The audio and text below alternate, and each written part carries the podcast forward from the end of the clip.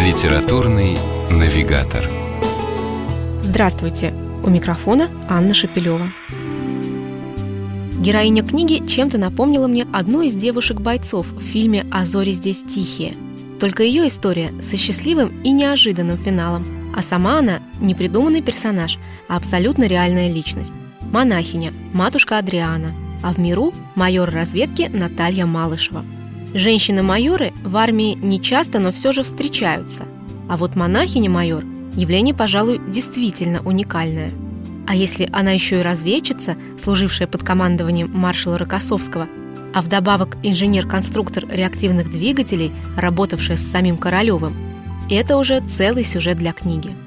И действительно, широкой публике матушка Адриана стала известна благодаря главному редактору интернет-портала «Православие и мир» Анне Даниловой – более полугода продолжались их с матушкой беседы, и в результате появилась замечательная книга с интригующим названием «Монахиня из разведки». Непростая, но интересная и захватывающая история, а по сути даже не просто история, а целая судьба Натальи Малышевой разворачивается в книге с самого начала, то есть с детства героини. Матушка Адриана вспоминает, как их семья дружила домами с семьей Дмитрия Ульянова – родного брата Владимира Ильича Ленина, как ходила с мамой в Страстной монастырь, где уже тогда, глядя на большое деревянное распятие, маленькая Наташа чувствовала необычайную радость и покой. Из детства она вынесла два самых ярких впечатления – молитву у креста и чтение книги «Избранные сочинения кавалерист-девицы Надежды Дуровой». Оба впечатления определили будущее Натальи.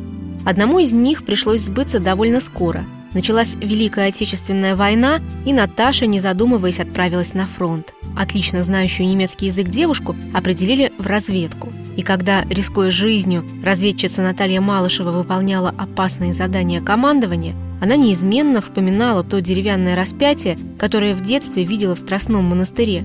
Храбрая разведчица в критические моменты обращалась за помощью к Богу, и он помогал ей. Иначе, как чудом, и не объяснить, как майору Малышевой удавалось возвращаться живой и невредимой из самых рискованных и опасных разведывательных операций. Другое детское впечатление напомнило о себе, когда в монастырь ушел сын коллеги по авиаконструкторскому НИИ.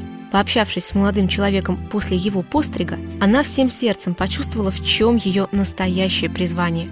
Совсем скоро майор разведки Наталья Малышева станет матушкой Адрианой – монахиней Пюхтицкого подворья в Москве. Но до конца жизни самым большим комплиментом в ее устах будут считаться слова «С тобой бы я в разведку пошла».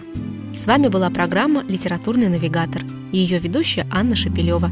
Держитесь правильного литературного курса.